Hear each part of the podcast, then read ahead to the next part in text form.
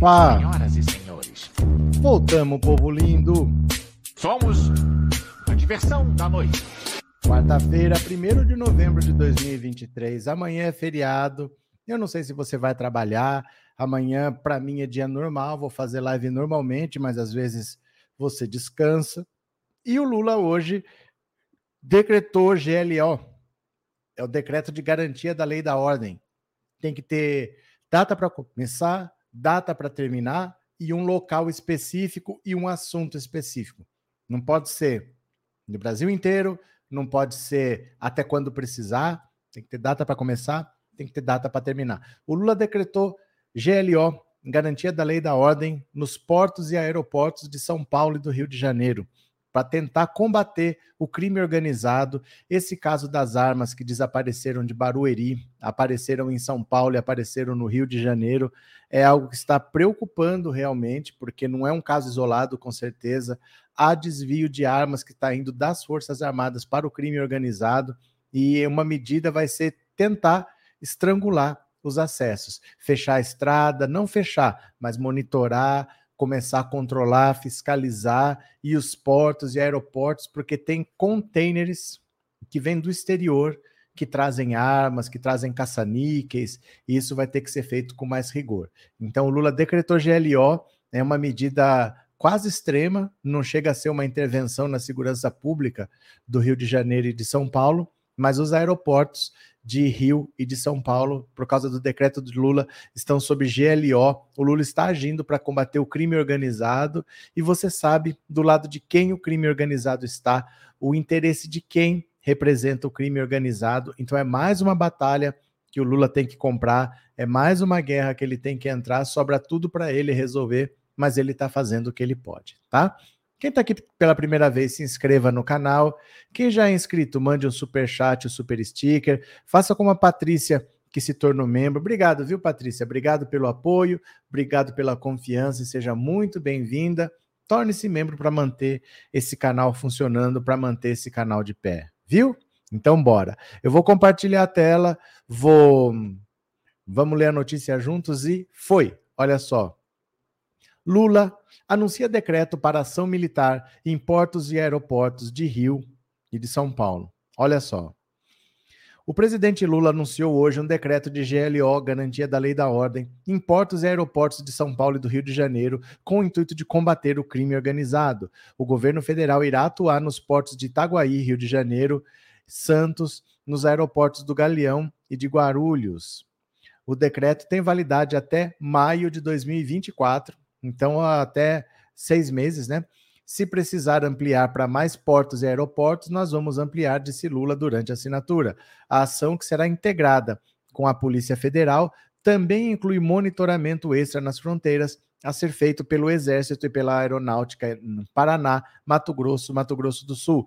Não houve anúncio de GLO nessas regiões. Já a Marinha irá atuar para ampliar a atuação na Baía da Guanabara, Baía de Sepetiba, nos acessos marítimos do Porto de Santos e no Lago de Itaipu, também em conjunto com a Polícia Federal, mas sem GLO. A justificativa é que a situação chegou a um ponto muito grave, disse o presidente. A violência que nós temos assistido tem se agravado a cada dia que passa. Além de Lula, estiveram presentes durante a assinatura do decreto ministros das pastas que atuarão em conjunto durante a GLO, bem como os comandantes das forças. Na prática, o decreto dá às Forças Armadas o poder de polícia dentro do perímetro dos portos e aeroportos. As Forças Armadas podem fazer tudo, todas as atividades de policiamento, explicou Flávio Dino, ministro da Justiça e Segurança Pública. A diferença da decisão escolhida pelo governo e não a GLO tradicional, descartada por Lula, é que as áreas escolhidas, portos e aeroportos, já são federais, explicou Dino. O presidente, quando falou de GLO, se referia a bairros, ruas, etc. Isso não está acontecendo agora. Esse é o melhor caminho para ação integrada entre a Polícia Federal e as Forças Armadas. O efetivo anunciado é de 3.700 militares, 2.000 da Marinha, 1.100 do Exército e 600 da Aeronáutica. Nós, vamos faz... Nós não vamos substituir policia... polícias estaduais, porque a Constituição fixa a segurança ao Estado. O que nós vamos fazer é apoiar as polícias estaduais, disse Flávio Dino. Em regime normal, se a Marinha detecta em um container, um pacote, uma droga, ela não pode intervir. tem de entregar à Polícia Federal. Com a GLO, vamos poder intervir. A mesma coisa no aeroporto. A aeronáutica não pode abrir bagagem. Podemos ajudar a PF, disse o José Múcio. O ministro-chefe da Casa Civil, Rui Costa, afirmou ainda que o governo está preparando um plano de investimento em tecnologia de segurança com muita urgência. Tudo que tiver de ponta será utilizado, declarou. Lula já havia descartado uma intervenção federal na capital fluminense. O presidente chamou a ação decretada em 2018 pelo governo Michel Temer de pirotecnia. A avaliação do petista é que transferir o poder para as Forças Armadas tem um custo alto para resultados não tão significativos. No decreto de hoje, consta que a PF irá ampliar as ações de inteligência e as operações de prisão e de apreensão de bens pertencentes às quadrilhas e milícias. Nesta manhã, a PF e o GAECO do Rio cumpriram 28 mandados de prisão preventiva e busca e apreensão contra a milícia de Rio das Pedras, na capital fluminense. A operação começou ontem com a prisão de dois milicianos. A PF e o GAECO continuaram hoje a operação Embrio, deflagrada ontem contra a milícia de Rio das Pedras. Foram cumpridos 28 mandatos, 13 de prisão preventiva e 15 de busca e apreensão na capital fluminense, em Saquarema e Angra dos Reis. A operação teve a prisão de dois milicianos, Dalmir Pereira Barbosa e Tylon de Alcântara Pereira Barbosa. Esse aqui, ó, é o que foi confundido com aquele médico que estava junto do irmão da Samia Bonfim, ó, o Tylon. Esse último parecido com um dos médicos assassinados na Barra da Tijuca no começo de outubro. Eles são suspeitos de comandar a milícia de Rio das Pedras. Os investigados responderão pelos crimes de organização criminosa, porte ilegal de arma de fogo, lavagem de dinheiro e outros. Embrio significa embrião em inglês, dado que a comunidade de Rio das Pedras é considerado o berço das milícias do Rio. No último dia 23, ao menos 35 ônibus foram incendiados na zona oeste do Rio, segundo a Rio Ônibus, o Sindicato de Empresas de Ônibus do Rio. Os veículos foram queimados após a morte de um miliciano. Foi o maior número de ônibus incendiados em um único dia na história do Rio, de acordo com o sindicato. O miliciano morto foi identificado como Matheus da Silva Rezende, conhecido como Teteu e Faustão. Ele é sobrinho de Luiz Antônio da Silva Braga, o Zinho, que integra a maior milícia do Rio de Janeiro. Investigação é, investigações da, da Polícia Civil apontam que Teteu seria o homem de guerra da milícia na disputa por territórios, responsável por chefiar rondas dentro da zona oeste. Então a situação é muito grave. O Lula está partindo para cima, vai ter que atuar. Esse esse porto de Itaguaí, gente, esse porto de Itaguaí que vinha tendo é, um desempenho assustador na apreensão de contrabando, de caça-níqueis. Você sabe que uma das fontes de renda do jogo do bicho é caça-níqueis, é como ter um cassino clandestino, né? E interessa muito as milícias também. Quando o Bolsonaro tomou o poder, ele trocou o responsável pela segurança no porto de Itaguaí. Tinha vários containers lá com caça-níqueis e ele acabou. Essa repressão acabou, essa fiscalização acabou. Nunca o porto de Itaguaí tinha feito tantas apreensões o Bolsonaro foi lá e trocou o responsável pelo Porto. Deixa eu ver aqui, ó. Deixa eu ver se eu acho a notícia. É que dá fazer falar de notícia todo dia. A gente sempre já viu acontecer, né? Quer ver? Deixa eu achar aqui a notícia, ó. Ah, olha. Dá uma olhada. Olha o que aconteceu aqui, ó. Alvo de tentativa de interferência de Bolsonaro na Receita, perde poderes e pede demissão. Ó, dá uma olhada aqui, ó. Responsável pelo significativo aumento das apreensões numa série de fortes atuações de milícias, José Alex de, de Nóbrega de Oliveira pediu demissão do cargo de delegado de alfândega do Porto de Itaguaí, no Rio de Janeiro. Em meados de 2019, no primeiro ano do governo Bolsonaro, a Receita Federal foi pressionada a substituir Oliveira. A tentativa de interferência política partiu do Palácio do Planalto e gerou uma crise na época o então número 2 da Receita, o ex-subsecretário-geral João Paulo Ramos Fachada, foi demitido por rejeitar as trocas na unidade do Rio de Janeiro e passar a imagem de que o presidente Bolsonaro tinha controle do órgão. Mesmo após a notoriedade do caso, Oliveira continuou sofrendo pressões no cargo, ameaças e chegou a ser escoltado, até que no ano passado ele perdeu poderes sobre a fiscalização no porto. Em outubro e novembro, portarias da Receita tiraram poderes de suas tarefas. Algumas atribuições, como decidir quais importações serão inspecionadas fisicamente, passaram a ser compartilhadas com a alfândega do Porto de Vitória. Além disso, a equipe do fisco de Itaguaí ficou mais enxuta nos três anos em que Oliveira esteve à frente da delegacia do Porto. O número de auditores fiscais, por exemplo, recuou um terço, de 21 para 14 no início de 2018. Oliveira então pediu demissão, um ano antes do período previsto para o cargo. Oficialmente, a explicação para o pedido é breve: motivos de saúde. Procurada a Superintendência da Receita disse que há dificuldade de reposição do quadro de funcionários em todas as unidades principalmente em razão do crescente número de aposentadorias. O órgão disse que o compartilhamento de tarefas foi feito também entre as alfândegas, visando a distribuição equitativa piririm, pororó, pororó, pororó, pororó.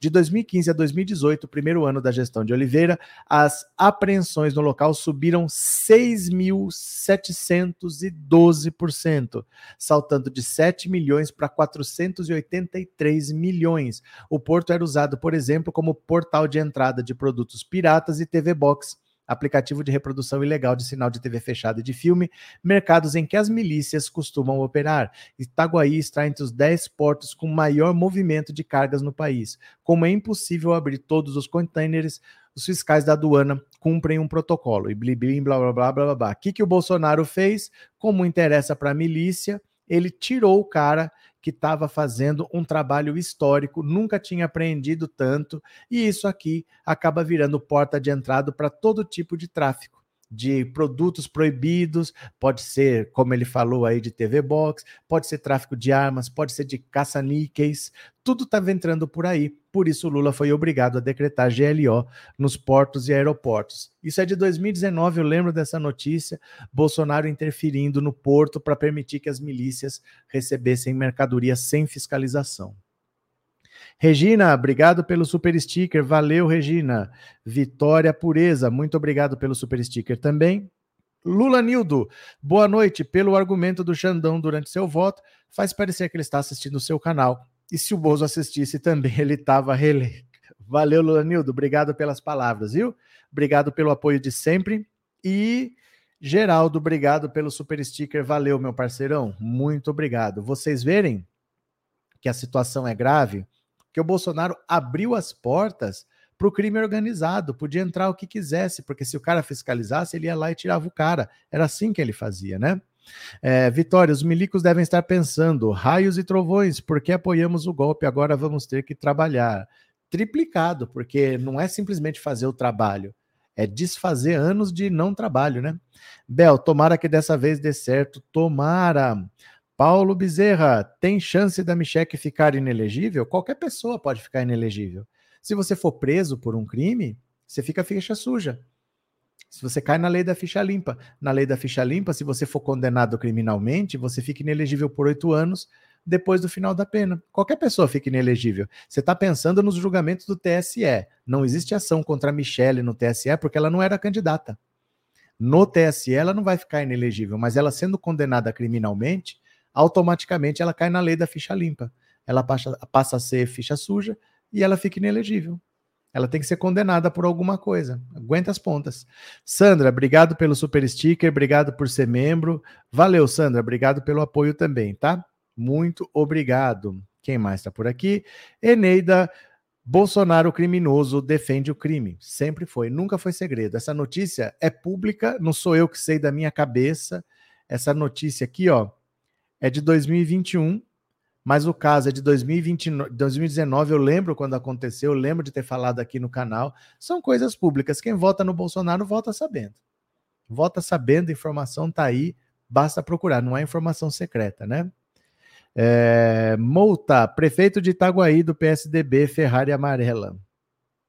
Uh, Sérgio, boa noite. Qualquer coisa nas mãos do exército não é perigoso? E você vai fazer o quê? Vamos chamar quem? Vamos chamar o grupo Wagner lá da, da Rússia? É quem tem armas, é quem vai agir. Se a polícia não está dando conta, vai chamar quem? Qual é a opção? Gente, tem coisa que é como é. Não tem o que a gente fazer. Vai fazer o quê? Vai deixar o exército pintando meio fio e vai chamar o grupo Wagner? Não tem o que fazer. São eles que podem agir nessa hora. Não tem, não tem opção, meu cara. Não tem opção. O que, que a gente vai fazer? Por isso que é perigoso quando o, o Estado se envolve com o crime. Porque aí você não sabe de que lado ele está. Mas qual é a opção que você tem? Não dá para contratar um grupo de mercenários para trabalhar para você. Você é obrigado a contar com as Forças Armadas nesse caso, não tem o que fazer. Né? Vinick, Bolsonaro foi o presidente mais bandido a ocupar a presidência da República Brasileira, já que ele fortaleceu as milícias e crimes, centenas de crimes. Pois é. Lili, Lili, Lili, Lili, Antônio, boa noite, Antônio. Vamos chegando. Paulo, artigo 15 é, capítulo 3 da Constituição prevê a suspensão dos direitos políticos no caso de condenação criminal transitada em julgado, enquanto durarem seus efeitos. Mas isso é outra coisa, Paulo. Eu estou falando da lei da ficha limpa. Você está falando dos direitos políticos enquanto a pessoa está cumprindo pena. Isso é outra coisa. Eu estou falando assim: depois que ele cumpre a pena, pela lei da ficha limpa, ele fica inelegível por oito anos. É coisa diferente que eu estou falando, entendeu? Porque ele perguntou da inelegibilidade. Você falou da suspensão dos direitos políticos. Então, o cara que está preso, vamos dizer assim, ele não pode nem votar nem ser votado. Né? Ele, ele deixa de ser um cidadão. Ele não tem mais direitos políticos. Ele fica lá guardadinho, ele recupera quando acaba o cumprimento da pena. Mas, para fins eleitorais, ele fica ficha suja. Ele fica inelegível por oito anos depois de cumprir a pena dele. Eles querem mudar isso nessa mini reforma eleitoral que está parada, para que a inelegibilidade conte a partir do trânsito em julgado e não a partir do final da pena. Aí se encurtaria. Né? Se o cara é condenado a cinco anos, seriam cinco anos de pena mais oito de inelegibilidade. Hoje é isso. Eles querem que a inelegibilidade conte aqui, ó, do começo da pena. Então seriam oito. Cinco de prisão e mais três. E não mais oito, né? É, Isadora, obrigado pelo superchat, viu? Obrigado pelo apoio, seja bem-vinda também, muito obrigado. Quem mais? Neuza, mas é só nos portos e aeroportos que o Exército vai atuar. Sim, que já são consideradas áreas federais, né? Mas é porque não tem o que fazer, gente. Quais são as opções? A segurança não está conseguindo ser feita de maneira eficiente pelas polícias. Aí eu não quero usar o Exército. O que, que sobra? Né? Érica, obrigado pelo super chat, obrigado por ser membro, viu? Muito obrigado, muito bem, muito obrigado. José da Graça, lá vem. O Bulldog Braga Neto tá bravinho, não quer aceitar a decisão do TSE, diz que vai recorrer e advogados também vão recorrer, mas é direito dele. Qualquer pessoa tem o direito de recorrer. A questão é, ele tem que recorrer no próprio TSE que o condenou. Será que eles vão mudar de entendimento agora, né? Marcelo, boa noite desse niteroiense. Chega de pintar meio fio para justificar a mamata. Milico agora vai brigar com milicianos, haja cadeia. Valeu, abraço, Marcelo. E Neuza não pode deixar o exército subir o morro. Isso Lula falou que não vai acontecer. Não é uma intervenção no, no Rio de Janeiro, é só nos portos e aeroportos, viu? Pronto. Hum, bom, bom, bom, bom. Mais uma, venham comigo, venham comigo. Olha só. Governo do Rio liga para Lula e agradece por GLO. Polícias elogiam. Porque esse cara aqui, ó, se deixar ele tomar conta, meu Deus do céu, que vai deixar esse cara tomar conta. A recepção do decreto de garantia da lei e da ordem nos portos e aeroportos do Rio de Janeiro foi bem positiva no governo fluminense. Após a assinatura do decreto por Lula, o governador Cláudio Castro ligou para o presidente agradecendo a medida. A GLO também foi bem recebida na Polícia Civil e Militar do Rio de Janeiro. As corporações consideram que o governo federal se manteve em suas atribuições.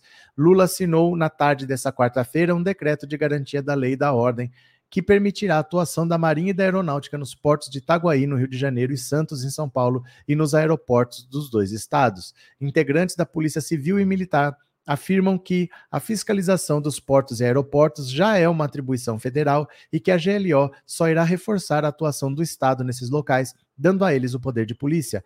As corporações acreditam que a medida pode contribuir para a segurança do Estado no sufocamento da entrada de drogas e armas por portos e aeroportos. E isso está afrouxado desde o governo Bolsonaro, porque ele simplesmente trocou o cara de novo. Olha o que, que o cara fez Olha o que, que o cara fez, ó. Deixa eu mostrar aqui. De 2015 a 2018, as apreensões no local subiram 6.172%, saltando de 7 milhões para 483 milhões. Não é que as importações subiram, chegava esse material lá, mas passava batido. E aí ele começou a reter. Tinha containers inteiros de caça-níqueis lá. O Bolsonaro estava desesperado para liberar esses caça-níqueis. Quem estava interessado nisso era o Adriano da Nóbrega o Adriano da Nóbrega era ligado às máfias dos caça-níqueis no Rio de Janeiro e o, o Bolsonaro abriu a porteira para a entrada de tudo que quisessem fazer pelo porto, reduzindo o policial, tirando atribuições, ele desmontou a fiscalização, agora o governo federal vai ter que agir, né? Uh, Moura, qual foi a coisa que Bolsonaro não afrouxou? Pelo amor de Deus. Wanda, que estranho, fui dar meu like, tem 1.200 assistindo e 12 mil likes a duas horas. Será que bugou? Com certeza. Com certeza. É independente disso, quanta notícia, hein? Parabéns pelo trabalho. Obrigado, Wanda. Obrigado pelas palavras, obrigado pelo apoio. O YouTube dá umas piradinhas, mas daqui a pouco ele volta. Que 12 mil likes. Neuza, quem pinta meio fio não tem mamata. Não tem mamata. Quem tem mamata são os generais a alta cúpula. Beleza. Quem puder colaborar com o canal no Pix, o Pix está aqui na tela, tá? Ajude a manter esse canal funcionando aqui. Agora que temos Instagram de volta, agora que temos Instagram de volta, graças a Deus voltou. Cinco anos de muito trabalho, mas voltou o Instagram pensando o Auto Insta. Aquele outro que eu fiz, o Pensando o Auto Insta 2, vai ficar de reserva. Eu vou parar de postar coisa lá, ele vai ficar guardadinho. Eu vou postar no antigo. Tá bom? Então vocês fiquem sabendo. Se você não seguia, você siga agora o Pensando Alto Insta. Tudo junto, grudadinho, Pensando Alto Insta. Valeu? Mais uma, podemos? Podemos? Ivo Gomes. Ivo Gomes se alinha a CID e diz que deixa o PDT se o irmão assim decidir. Olha o Ciro Gomes ficando sozinho. Olha o Ciro Gomes ficando sozinho. O prefeito de Sobral, Ivo Gomes, não ficou em cima do muro na briga que os irmãos instalaram no PDT. Em postagem no Instagram, nessa segunda-feira, Ivo Gomes afirmou que deixará o partido se o senador Cid Gomes optar por essa decisão. PDT já era? Ou o senhor continua? Perguntou um seguidor a Ivo em interação nos stories no Instagram. Vou para onde o Cid for, respondeu Ivo. Cid e Ciro Gomes discordam sobre qual deverá ser o papel do PDT na eleição da Prefeitura de Fortaleza em 2024. Cid quer recuperar o alinhamento com o PT, enquanto Ciro defende a reeleição de José Sarto. Na semana passada, Cid sinalizou aos colegas do Senado que está de saída do PDT e, consequentemente, da liderança da sigla na casa. Cid fez uma fala em tom de despedida na reunião de líderes e abriu negociação com o Podemos. Ó, PDT já era ou o senhor continua? Vou para onde o Cid for. Gente, o Ciro Gomes ele já tinha conseguido destruir o PDT, ele está conseguindo destruir a família. Agora os dois irmãos estão juntos contra ele.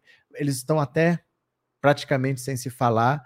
É um racha que parece ser definitivo. O Cid Gomes já decidiu que sai do PDT. Agora o irmão Ivo, prefeito de Sobral, também sai. Vai ficar o Ciro sozinho com o PDT que vai ser só ele. Vamos ver o que, que vai dar isso. Mas o Ciro vai ficar no PDT que vai ter só ele lá. Vamos ver o que, que dá, né? Joseildo, o governo do Rio é muito devagar, é meio como o prefeito de São Paulo, muito, mas não tem nada a ver uma coisa com a outra. Tem nada a ver uma coisa com a outra. O governo do Rio tem seus motivos, tem seus interesses. Não é que ele é devagar, não é que ele não consegue ser mais rápido. Ele tem seus motivos e tem seus interesses, né? Tony Oliveira, boa noite. Selic 12,25. Olha a Paulinha trabalhando. Paulinha, Lulinha, eu acho que era, né? Caiu a Selic, saiu a reunião do Copom. Deixa eu ver se eu acho a notícia aqui, a gente lê já já. Em algum lugar tem. Deixa eu ver. Pronto. Vou a gente ler daqui a pouquinho, tá? Obrigado por avisar, viu, Tony? Obrigado por avisar, daqui a pouco a gente vê. Já separei a matéria aqui para a gente ler da reunião do Copom, viu? É, Paulo, o PDT abandonou definitivamente suas raízes trabalhistas. As raízes trabalhistas com o PDT foram com o Brizola. Muita gente ficou, mas não na liderança. A liderança do Carlos Lupe não tem nada a ver com o Brizola, o Ciro Gomes muito menos. O Ciro Gomes é um cara da arena, tá lá a passeio, não sei o que ele está fazendo lá. Eles estão destruindo o PDT.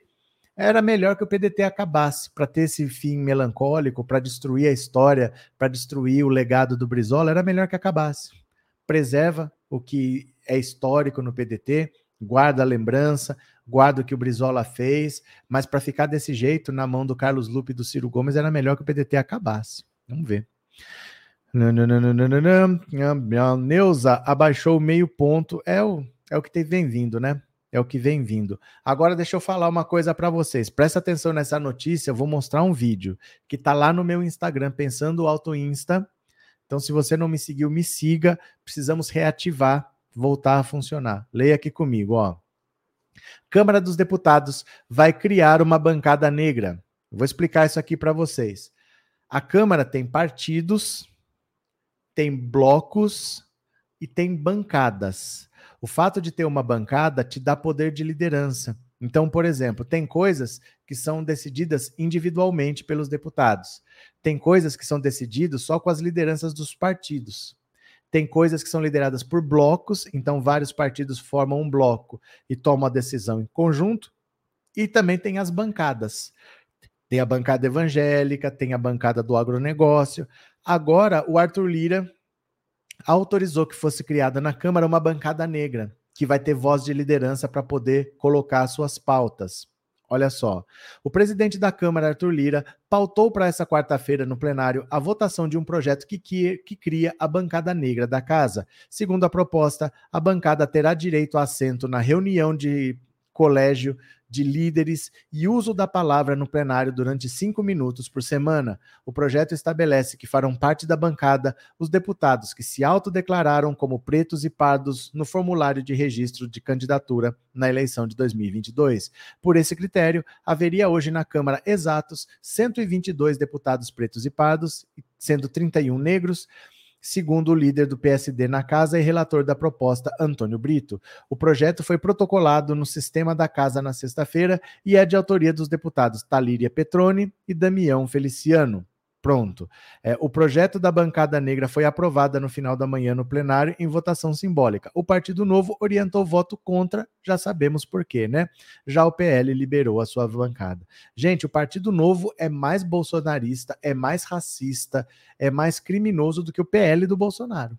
Ele é muito mais alinhado ao radicalismo do Bolsonaro, o Partido Novo, do que o PL, né? Deixa eu ver aqui. Eu vou mostrar para vocês um vídeo que eu postei agora há pouco, que está no Instagram, e vocês vão ver. É sobre racismo em Santa Catarina. E quem vai falar dessa vez não sou eu. Quem vai falar é uma alemã. Vamos ver aqui. É bom, às vezes, um alemão falar sobre racismo, porque aí ninguém fica comentando que é mimimi, que é vitimismo, vai trabalhar, os mais racistas são os negros, ninguém fala isso, né? Quando é branco, o branco pode falar do racismo, o negro não pode. O Brasil é assim. Mas vamos ver aqui, ó. Eu quero que vocês vejam esse vídeo, porque é importante ver a que ponto o Brasil está chegando, hein? Olha só. Voltou aqui o Pensando Alto Insta, voltou pensando o Alto Insta. Vamos tentar chegar até 150 mil seguidores até o fim do ano. Vejam esse vídeo aqui rapidinho, prestem atenção. Olha. Vou falar sobre algo sério. Esses dias atrás eu postei um vídeo falando sobre a minha experiência em Santa Catarina durante os shows das últimas semanas. Porque eu fui no Oktoberfest pela primeira vez, eu participei do desfile em Blumenau e foi super recebido pelo bonde do Pato na outubro. Vendo as pessoas falando alemão, cantando músicas alemãs que não ouvia mais de 10 anos, realmente me deixou sentir em casa. Eu lamento que em algum momento o pessoal do Bonde do Pato se sentiu ofendido porque não foi minha intenção. Eu usei esse momento de festa e comemoração para falar sobre a minha experiência no Estado, como eu faço em todas as viagens. Eu falo com humor sobre as diferenças culturais e como essas diferenças culturais nos fazem serem únicos. Em dois dos quatro locais que eu visitei, eu presenciei o meu produtor sofrendo injúria racial que inclusive denunciamos. No devido momento que tiramos fotos com os fãs, uma das pessoas presentes veio me perguntar em que campo de concentração havia achado meu produtor. Eu absurdo que isso não foi um caso isolado da nossa viagem. Essa pessoa depois veio se desculpar comigo, ao invés de falar com meu produtor, que sofreu a injúria. Eu sou alemã, eu nasci, cresci e estudei na Alemanha. A importância da prevenção do racismo é até registrado na língua. Vergangenheitsbewältigung é uma palavra composta alemã que descreve lidar com o passado, ou reconciliação com o passado. Essa prevenção acontece nas aulas de história, assim como numa visita a um campo de concentração ou de trabalho. Temos leis e regulamentações para essa história nunca mais acontecer. Comentários como esses de Jaraguá do Sul são considerados crimes hediondos. Queria postar esse vídeo para mostrar que esse tipo de comportamento faz parte de uma ideologia que não tolero. Injúria racial e crime. E tem que ser tratado assim. Eu sei que o combate ao racismo e preconceito tem sim sua devida importância para todos os organizadores do evento e para todo o povo catarinense. Mas esse vídeo, como sempre, foi somente um resumo da minha viagem, do que vivenciei, um alerta para as situações vivenciadas pelo meu produtor e um lembrete para nós, quanto sociedade, que devemos preservar tradições e culturas, mas que intolerâncias e preconceitos devem ser deixados no passado. Eu queria mais uma vez agradecer a todo mundo que me acompanha, que vem nos meus shows e que me apoia. Muito obrigada. Orleia. É interessante assim, né? Que você vê nos comentários, só tem gente dando força, batendo palma, só tem gente concordando e vira todo mundo antirracista nessa hora. Quando é um branco que fala de racismo, vai eu lá falar, é mimimi, mas você tem que ver também que não sei o quê, mas fica todo mundo contra. Quer dizer, até o branco pode falar que sofreu racismo e todo mundo concorda e fica todo mundo contra, mas vai o negro falar. É impressionante como o brasileiro é, né? Como o brasileiro não consegue nem disfarçar que ele é racista. Ele não disfarça, mas ele não assume. Ele não é. Ele não assume que ele é, mas ele não disfarça. É inacreditável as coisas que acontecem, né? Mas tudo bem. Pelo menos fica um recado sem ter contestação. Você tem um monte de gente, você tem um monte de bolsomínio falando que é mimimi, que é vitimismo e que os mais racistas são os próprios negros. Até, até aqui na live tem. Até aqui na live tem. Não tem? Então é assim que funciona. Marcelo, que vergonha para todos os nossos educadores e educadoras do Brasil. Um alemão vir aqui presenciar o anacronismo do sul do Brasil. Mas não sei se a culpa é dos educadores. Será que é? Não sei se a culpa é dos educadores. José Maria, PGR interina tem que sair urgente. José, vai lá no Planalto e fala pro Lula, não tem muito o que fazer. Anne, eu conheço o canal dela e do Paul. Paul Caban, ele é francês. Fernando, hoje conversei com um bolsonarista e se declara homem de Deus, mas ele disse que é a favor das mortes de idosos e de crianças do Hamas. É assim, são os que são pró-vida. São os que são pró-vida, né? Que são contra o aborto, são os que são pró-vida. Iris, boa noite. Foi para isso que eu fiz o L. Esse é o nosso gigante Lula. Pronto. Beleza, meu povo? Vai lá no Instagram, me segue. Se vocês quiserem seguir o perfil dela, o perfil da Leia, eu coloquei o perfil na descrição lá. É só você clicar, você vai. Vai lá, tá no Pensando Alto Insta. Aproveita que voltou. Daqui a pouco eles derrubam de novo, aproveita que voltou, viu? Continuemos, vamos aqui, mas eu tenho certeza que esse vídeo pode ficar 800 anos lá, não vai ter uma pessoa falando que é mimimi, que é vitimismo e que os maiores racistas são os negros. Não tem. O branco pode falar. O banco pode falar. No Brasil é assim. As pessoas não são contra o, o racismo, elas são contra o negro falar. Elas são contra o negro se colocar, né? É interessante. Continuemos, continuemos. 41 deputados bolsonaristas pedem ao STF que investigue Janones por suposta fake news. Olha só. Parlamentares da base bolsonarista enviaram uma notícia crime ao STF pedindo que a PGR investigue o deputado federal André Janones por ter afirmado que promoveu mentiras durante a campanha eleitoral de 2022 com o intuito de desestabilizar o então candidato à reeleição Jair Bolsonaro. A manifestação entregue ao ministro Luiz Roberto Barroso nesta segunda-feira foi assinada por 41 deputados aliados do ex-presidente. Como revelou o Globo, a declaração de Janones está presente no livro Janonismo Cultural: O uso das redes sociais e a batalha pela democracia no Brasil, que será lançado apenas no dia 20 de novembro. O parlamentar desistiu da própria candidatura para apoiar Lula.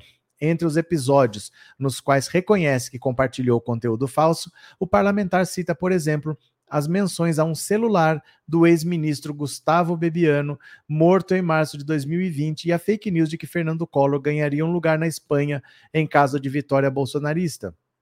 A notícia crime afirma que Janones praticou o crime previsto no artigo 323 do Código Eleitoral ao divulgar nas redes sociais notícias sabidamente falsas de forma a exercer influência sobre o eleitorado o Globo teve a íntegra do livro de 176 páginas, dividida em 12 capítulos, com títulos como Janones Eu Autorizo, Tocando Gado e Influencer Não Político. No capítulo O Celular de Bebiano, o parlamentar revela que inventou estar em posse do aparelho pouco antes do debate da TV Globo, nos último, no último o último antes do segundo turno, numa tentativa de abalar emocionalmente Bolsonaro. Advogado, Gustavo Bebiano conquistou a confiança do ex-presidente ainda durante a campanha de 2018 e assumiu o posto de secretário-geral da presidência no início do mandato, mas deixou o cargo ainda nos primeiros meses da gestão, passando de aliado a desafeto. Desde a sua morte, vítima de um infarto em 2020, circulam rumores de que o telefone de Bebiano armazenaria informações que poderiam comprometer membros do governo, inclusive o então chefe do executivo. No livro, Janones afirma que, apesar de jamais ter chegado perto do mítico aparelho, insinuou que havia tido acesso ao conteúdo para atormentar o adversário político. Gente, eu falo isso aqui sempre tem 800 pessoas aqui que ficam contra mim. Não, mas o celular do Bebiano vai aparecer. Não, mas o Bebiano foi infartado. Gente, cai na real. Cai na real, isso é conversa fiada. Isso é agir exatamente como bolsonarista, acreditar na mentira que interessa. Como interessa que tem ali alguma coisa como Bolsonaro, ninguém quer saber se é verdade, as pessoas simplesmente acreditam. Isso é comportamento de gado.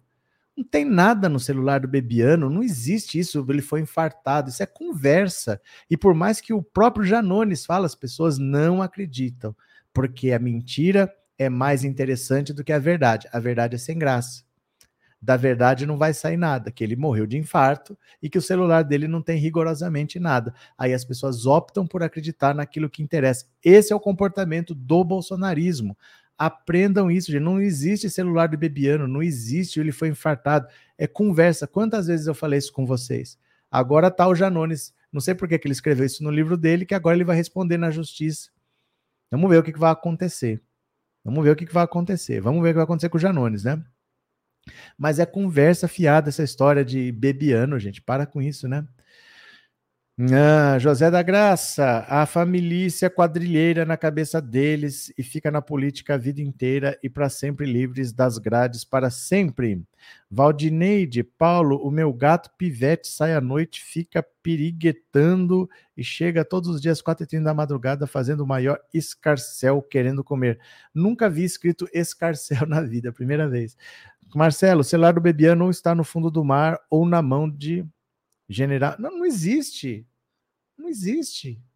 Não existe nada, gente. Não tem nada. Isso é conversa. Vocês ainda estão levando a sério esse lado bebê. Não tem nada, não. Não tem. Não tem nada. É, Vicente, Janones disse que praticou fake news na campanha, fez 40 deputados bolsonarenses entrar na PGR e os bolsonarenses falaram o quê? Acabamos de ler o que eles falaram. Tá ali, a denúncia, né? Paulo, olha quem são os deputados, mas não importa, gente. Ele, se ele cometeu crime, é grave o que ele fez, ele cometeu crime. Se ele fica quieto, ninguém tem como provar. Mas por que, que o cara escreve no livro? Ele pode ser caçado agora. Ele pode ser caçado. Não sei por que, que ele escreveu isso no livro. Eu não, não entendi qual foi a do Janones. Né? RC, o último integrante do PDT de destaque foi Cidinha Campos, que mora na Barra da Tijuca. Eu nunca mais tinha ouvido falar dela. Viu? Maria José, na bancada negra, o deputado Hélio Negão vai para a bancada branca? Não sei. Vai por interesse, né? Não é porque você é evangélico que você tem que fazer parte da bancada evangélica. Vai pelo interesse de fazer parte da bancada. Vamos ver o que vai dar. Vitor, infelizmente tem casos de divulgação de fake news dentro da própria esquerda. Plantão Brasil é um exemplo. Tem casos de divulgação de fake news para todo lado, porque é o fake news que move a rede social. Porque a verdade não tem graça. O que tem graça é uma mentira interessante. Aí eu olho para você e falo assim, cara, sabe o que vai acontecer amanhã? O Bolsonaro, ele tá com o fulano escondido na casa dele, vai ter uma busca e apreensão, de amanhã vai não sei o quê, não sei o quê. As pessoas querem saber. E se não aconteceu hoje, elas voltam para ver se vai acontecer amanhã. E se não acontecer amanhã, elas voltam para ver se vai acontecer no dia seguinte. Mas se fala que não tem nada, as pessoas ficam contra você. Porque elas querem que tenha alguma coisa. Eu entendo elas quererem, mas se não tem, não tem. A gente tem que entender que a gente tem que aceitar os fatos. As pessoas não aceitam os fatos, elas querem uma historinha bacana. O brasileiro é muito noveleiro. O brasileiro gosta de finais emocionantes e a vida nem sempre é assim. Às vezes a vida é monótona. Não, gente, não tem nada. Não tem. Não tem nada. Não, ali tá falando que tem. Deixa eu ouvir o que ele tá falando ali. Falou de celular do Bebiano, as pessoas iam ouvir. Nunca teve nada nesse celular do Bebiano. Nunca teve nada. Sempre foi fake news. E eu sempre falei que era fake news. Agora é o próprio Janones que tá falando, né? Uh, Arlete, o povo não está percebendo a gravidade do ato do Janones. Eu acho que ele vai ser denunciado e vai ser caçado. Vocês esperem aí. Ele confessou um crime, ele foi denunciado, ele, vai, ele já estava na mira do Conselho de Ética, de coisas lá. Vão caçar o Janones, vocês vão ver. Contra a esquerda, o Janones nem é esquerda, mas ele é anti-bolsonarista. Você não pode dar uns vacilos desse. Você não pode dar os vacilos porque a marreta vem, viu? É, Frederico, ouvi uma entrevista do Janones que ele faz exatamente a mesma coisa que alguns bolsonaristas fazem. Se ele for caçado, alguns bolsonaristas terão que ter o mesmo destino. Eles estão jogando o jogo deles. Mas o que interessa, Frederico, não é o que é justo, pura e simplesmente assim. É o seu tamanho para exigir que o justo seja cumprido. Porque o bolsonarismo tem tamanho para fazer pressão. Para defender o Janones serão quantos? Entendeu? Esse é que é o problema. Você tem que ter tamanho para impor a sua vontade, porque na política está escrito, tá, mas não é bem assim, vamos ver, tal. Então vamos ver. É, Adriana, ainda bem que Lula não deu cargo para o Janones, senão seria agora teria uma crise na base do governo. Mas ele não pode estar no governo. Ele não pode o, não funciona o que ele faz no governo. O que ele faz tem que ser extraoficial. O que, o que o governo tem que fazer é o que a SECOM faz. Que as pessoas gostam de falar que é uma comunicação ruim, mas comunicação institucional tem regras. Não dá para cobrar que faça a mesma coisa que o bolsonarismo fazia, porque eles eram bandidos. A SECOM não pode fazer desse jeito, não pode agir desse jeito. Então vai ter uma comunicação sem graça, porque as pessoas não querem verdade. As pessoas querem mentiras atraentes, mentiras agradáveis. Se você falar a verdade, ninguém nem clica para ver. Ninguém nem clica para ver. Então a Secom sempre vai ter uma comunicação que parece que é chata. Não é que é chata, é que a verdade ela é menos atraente do que a mentira, porque a mentira é criada para te enganar. A mentira é criada para atender aquilo que você quer, né? Então nunca vai ser a mesma coisa. Mas se caçar o Janones, tem que caçar os outros que fizeram isso também. Ah, então é assim que funciona. Então tá. É José da Graça, a família na cabeça deles tem que ficar na política a vida inteira e não passar. Eu já li esse comentário, porque o senhor escreveu de novo. Jesus, obrigado pelo super sticker, valeu. Obrigado pelo apoio, viu? Muito obrigado, Jesus. Moura, Janones é para ficar quietinho e na hora certa agir com verdades. Não, com verdades não adianta, gente com verdades não, não tem repercussão. Ele tem que fazer essas coisas quieto e não sair contando o que fez. O, o que o Janones faz só funciona porque é movido por fake news. E só isso para combater a fake news do Bolsonaro. Não dá para combater fake news com verdade. Não dá para combater fake news com verdade. Porque a rede social não entende. Se você está contestando alguma coisa, ela não entende se você está falando bem ou se você está falando mal. Ela só entende que você está falando e ela impulsiona aquele conteúdo. Então, uma fake news. Se eu quero desmentir com a verdade, eu acabo ajudando a fake news. Então você só consegue abafar fake news e não desmentir. Não pode desmentir fake news na rede social. É, é, é, a regra baseada no algoritmo. A rede social é baseada nos algoritmos, não é baseada na lei. Esse é o problema, entendeu? Maria Rita, boa noite, boa noite, vamos chegando. Maria José, as pessoas queriam Janones na Secom, um lacrador, a secretaria não é para isso, mas são as mesmas pessoas que reclamam que a comunicação não presta. Então tem que entender como funciona. Não vai ser na Secom que vai acontecer o que as pessoas querem. Porque para bater de frente com o bolsonarismo não é com verdade. A verdade não tem graça, ela perde. Como aqui tantas vezes eu tentei falar para vocês que era mentira essa história do celular do Bebiano e o errado era eu. Agora o Janones tá aí falando. Mas as pessoas vão continuar falando do celular do Bebiano porque elas querem muito acreditar. Parece o arquivo X, né? Eu quero acreditar. Adriana, obrigado pelo super sticker, viu? Obrigado pelo apoio de coração. Valeu. Mais uma, podemos? Mais uma, podemos. Presidente do STF assume namoro com desembargadora. Olha, que garoto pimpão, que menino serelepe. Agora o Barroso tá Love is in the air. Olha só, Barroso tá namorando.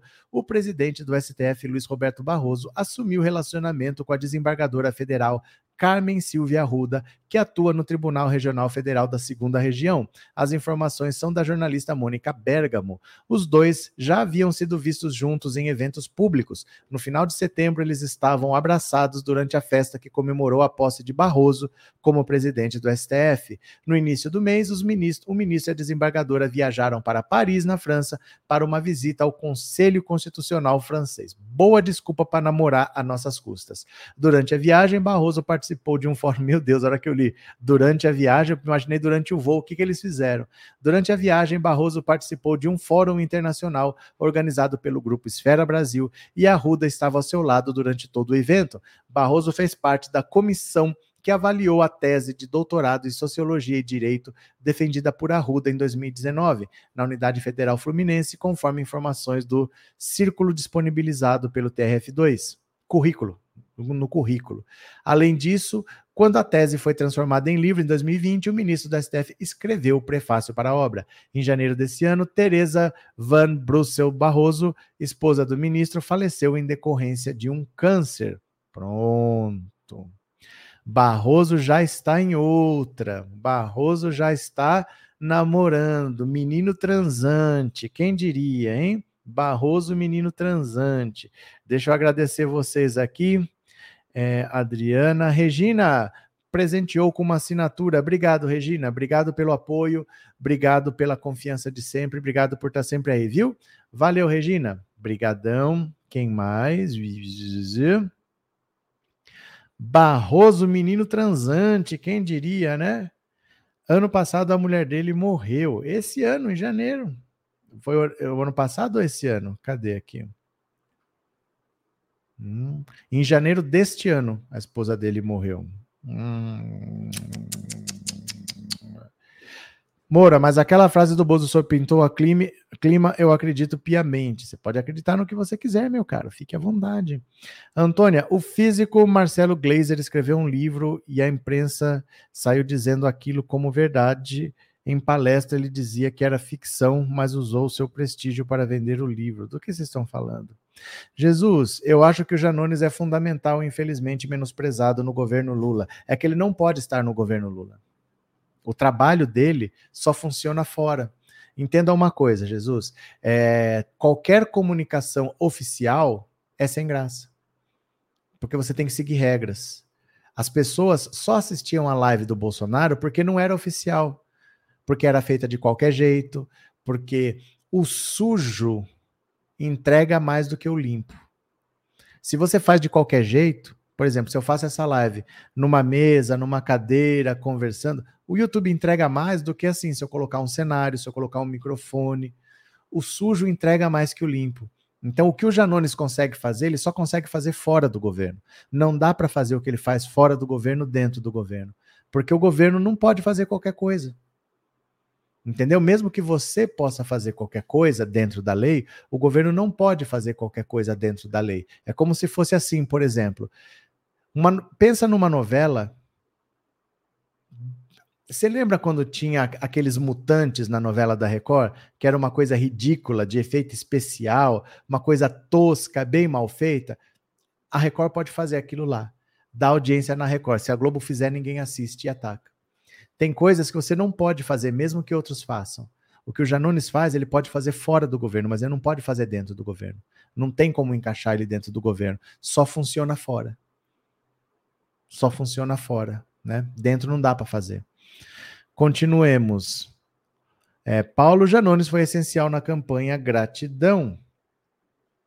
É, Moura, eu não sou vegano, mas aprecio demais a cozinha vegana. Pronto, Vitor. É, sobre a fala de Aniele Franco que buraco negro é um termo racista. Eu não sei de onde que ela tirou isso. Não sei de onde que ela tirou isso de verdade, mas ela que explique. Ela que explique esse negócio. Eu não sei de onde que ela tirou isso. Ah, meu Deus do céu. Pedro, qual o problema de transar com meias? Eu sinto frio nos pés.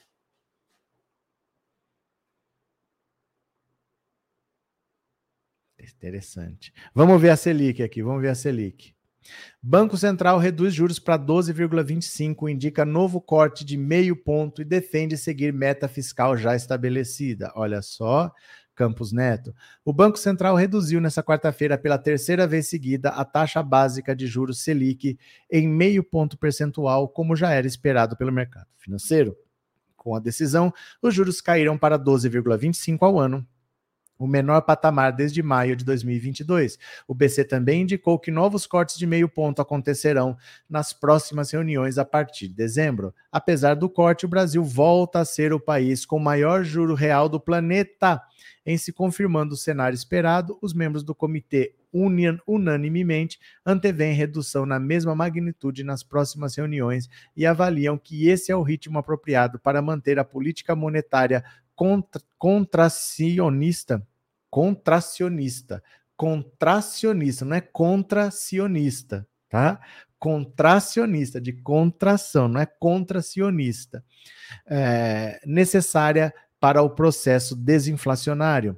Outro ponto importante do comunicado foi o recado sobre a política fiscal. Apesar do risco de mudança na meta de resultado primário para 2024, o Banco Central optou por manter o mesmo tom, sem confrontar diretamente o presidente Lula. O texto é exatamente o mesmo da reunião de setembro. Então, caiu meio ponto, vai nesse ritmo, em passos de formiga e sem vontade. Vamos ver quando é que nós vamos chegar numa taxa de juros decente. Por enquanto, ainda estamos, quando você desconta a inflação, é a maior taxa de juros real do mundo, né?